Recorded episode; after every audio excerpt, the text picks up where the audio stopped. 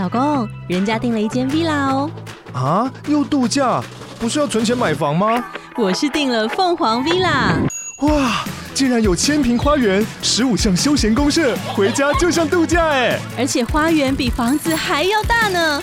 还有我最爱的游泳池，耶！龙大营建 villa 生活，十年防水保固，二至三房，零七三九八五五五五，凤凰 villa。欢迎收听轻描淡写即时文库，这是一个描写人性故事的节目。大家好，我是 Dog，我是 Side。之所以会叫即时文库，代表系列内容将是更短、更轻便的小故事，就像即时商品一样，打开就能服用。本集的故事是小蛋鸡嘞，干嘛？我们今天有来宾啦。你怎么没跟我讲？我访纲上有写哦，谁叫你都是录音前一秒才开始看访纲啊？反正又是 Joker 吧，都配合那么多次了。OK 啦，不是哦，今天是女生。干，真假？有女来宾？你怎么不早说？难得有妹子，一定要给点不一样的才行。那就让我们欢迎今天的来宾。嗨，大家好，我是科技女巫莫雨桐。欢迎科技女巫，欢迎你。不免俗的，我们让来宾介绍一下自己吧。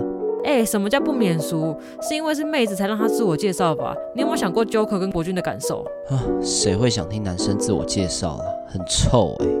好啦，我本身呢，兴趣是三 C、Discord 的一点点程式、加密货币、网购、系统、桌游、意识觉察、塔罗牌卡解读、人类图以及神秘学的领域。所以科技女巫就是科技加女巫。我的名称是这样子来的。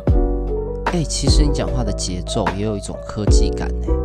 网购、系统、意识觉察，而且你的兴趣也太广了吧？难怪称呼自己是科技女巫。嗯，这边宣传一下，科技女巫自己也是 Podcast 哦，请你跟大家介绍一下自己的频道吧。这边跟大家介绍女巫的频道，就是没有科技的部分啦。宇宙电台呢是我的 podcast，里面的内容是跟听众们聊一些我的所思所想，大部分是一些社会观察、经验分享跟生命的意义。最终目的是用我的生命经历，在最黑暗的深渊里，让自己成为那道光，提供人们心灵的指引。等一下，太长了啦，太长了，自我介绍太长了。道哥，你够喽，先让他讲完啦。不过我觉得科技女巫听起来很冲突诶。我一开始听到这个词，脑海里啊反而闪过了一个画面。嗯，是什么呀？我不知道你们有没有看过米老鼠很早期的电影，叫做《幻想曲》。故事的大纲是米老鼠在做魔法师学徒时，用魔法指挥扫把去帮他做家事、提水桶。哦，我对这个有印象。哎，这跟科技女巫有什么关系？嗯，我想到的画面是米奇指挥的是扫把嘛，那科技女巫指挥的就是扫地机器人。靠背哦，这叫智能家电，你到底多想接叶配啦？科技女巫的想象是什么？哎，我想到的形象是男巫师，哎，不知道你有没有看过一张梗图，就是哈利波特的男主角长大后拿着两只手枪说：“听我说，龙恩，这玩意儿比魔杖好用。”原来是物理性的巫师哦，雨桐，你觉得我们想的形象哪一个跟你的科技女巫比较接近呢？哈哈，其实都有混到一点啦。综合一起说的话，运用科技的部分像是人类图啊、星盘、星座这类的数据，那女巫的部分就是从这些系统数据中解读什么是你。科技女巫太强了，我们都聊得那么歪了，还可以把话题接回来。当然呢、啊。我可是听过你们全部的集数，利用科技的方式去分析出你们的行为模式呢。太强了吧！这就是大数据的威力。呃，知道我们接下来要做什么。嗯，根据数据分析显示，九十趴豆哥会硬接回主题说。好，本集的故事是。那剩下的十趴是？塞德会脑洞大开，乱加一些台词。让我们这段重录三次，太强了吧！这就是大数据的威力。好，本集的故事是桑木，那我们的故事就开始喽。完全被说中了，哈哈，这就是大数据的威力。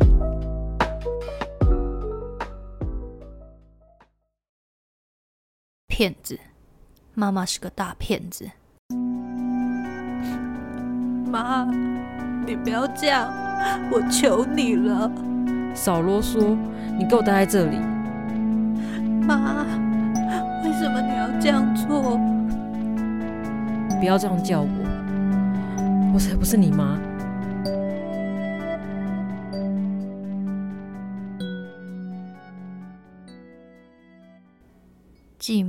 把我关在狗笼里，留下这句话就离开。深夜，我一个人缩在狗笼里发抖。今夜没有月光，漆黑的夜色更加浓厚。我被黑暗剥夺了视觉，任何的风吹草动都让我格外敏感，像是玻璃的碎裂声，像是野兽的低鸣声，像是人们的哭喊声。传入耳中的声音是幻觉还是现实？我分不清，大概是待在这种阴暗的地方，我的思绪也变得不正常。时间过得好慢，夜色又变得更加深了。恐惧驱散了我的睡意。这是个难熬的夜晚，明明这个时间点，我早该在柔软的床上入睡。明明几个小时前，我们还围在餐桌一起享用晚餐。妈妈，为什么呢？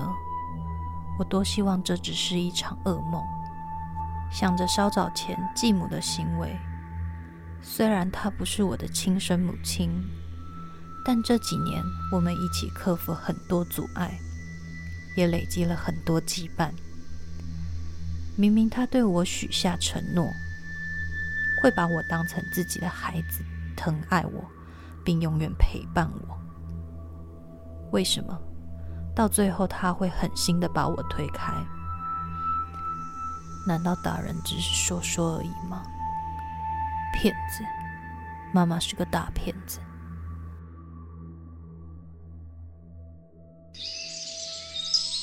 天亮了，我打开笼子，走出来。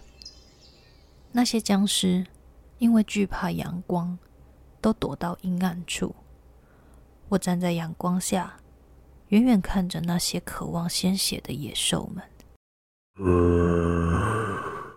妈，而我的继母也成了他们的一份子。为什么不带我一起走呢？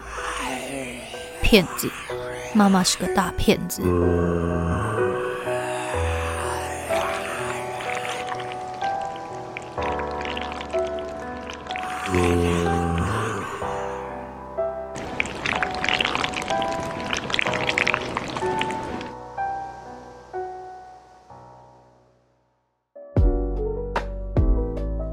谢收听《轻描淡写记忆食人文库》，以上是桑姆的故事内容。哎，故事透过科技女巫的声线，感觉真的很不一样哎。如果听众喜欢她的声音，可以到轻描淡写的 IG 私讯敲碗哦。希望之后有机会可以再邀雨桐一起来录音，小北七们就不用再忍受我难听的声音了。干，你在公三小？定呱呱。好，那在这个故事后，我有几个问题想要问雨桐。轻描淡写的故事大部分都是我写的，我对故事的诉求就是想要带给大家共鸣感跟惊喜感。我想知道你在看完《山姆》这篇故事后有什么样的感觉？我一开始看到这个故事，以为妈妈会在最后来一个大反杀。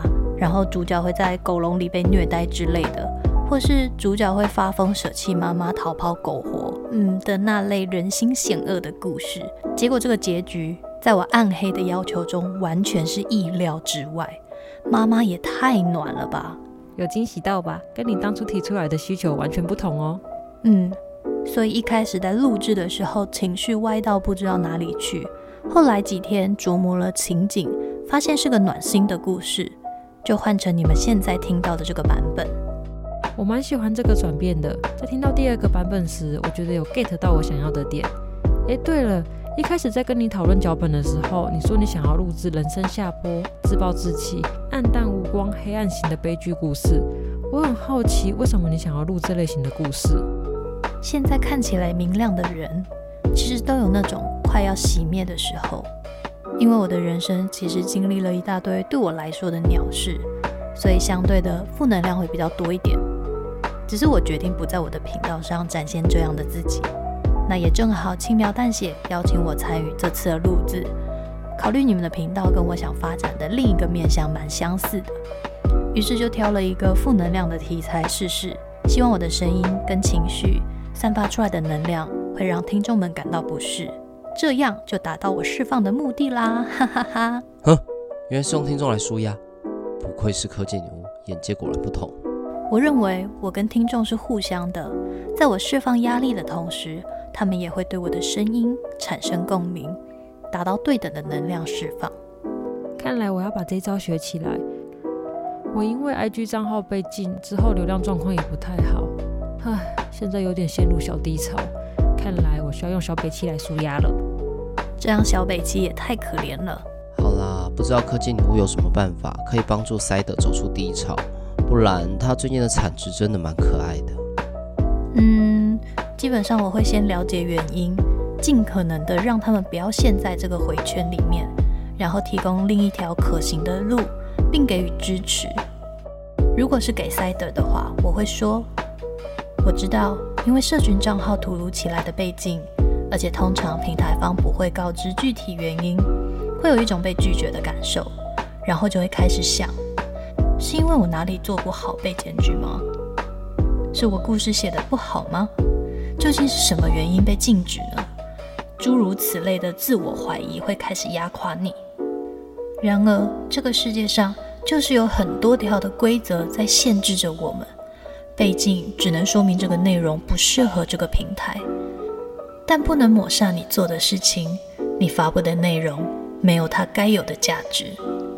这些小北青们不就是从一开始的零到今天这一步，都在你们身边支持着你们。你们的价值就是这样一点一滴自己建立起来，并吸引着小北青们的，不是吗？听完这一段，我决定加一个很牛逼的音效。塞德，你觉得如何？哦。我觉得自己被泡在正能量的大海中，太爽啦！好，那你继续泡着，泡久一点。起来之后不要忘记要爆肝赶工，你还欠我好几篇脚本。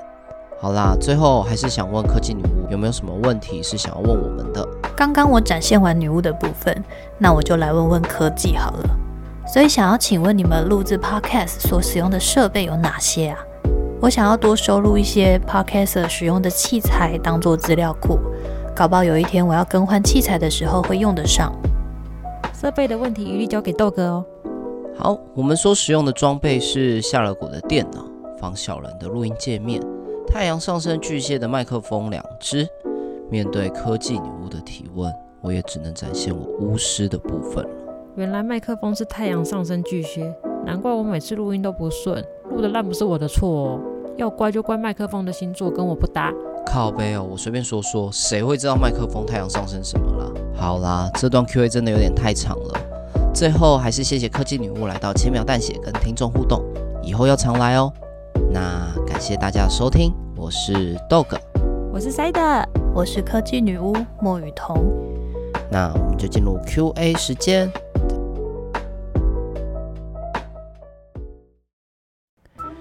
本节的题目很有趣，塞德在 IG 问大家：如果你重要的人变成丧尸的话，那你会怎么做呢？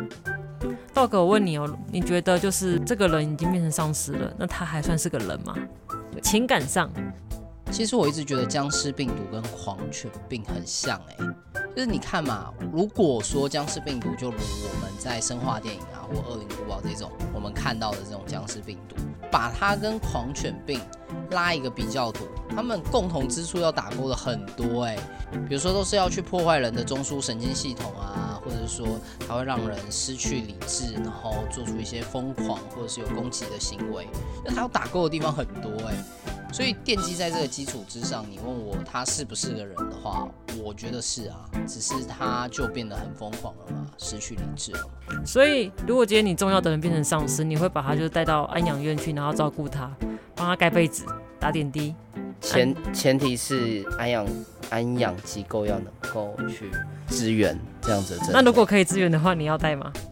哎、欸，其实这样说起来蛮有趣的，因为如果收容中心能够收容这样子的症状，就代表说他还是个人嘛。如果那个时候安乐死还没有被合法化，你好像也只能这么做。好了，真的聊蛮多的，我们来听一下小北七的留言吧。第一则小北七的留言，首先是比尔熊让他咬，然后我觉得这个东西我已经找到地方破解了，就是把他牙齿拔掉，他怎么咬都不会不会出事。让他喊，让他吸，吸什么东西？不是吗？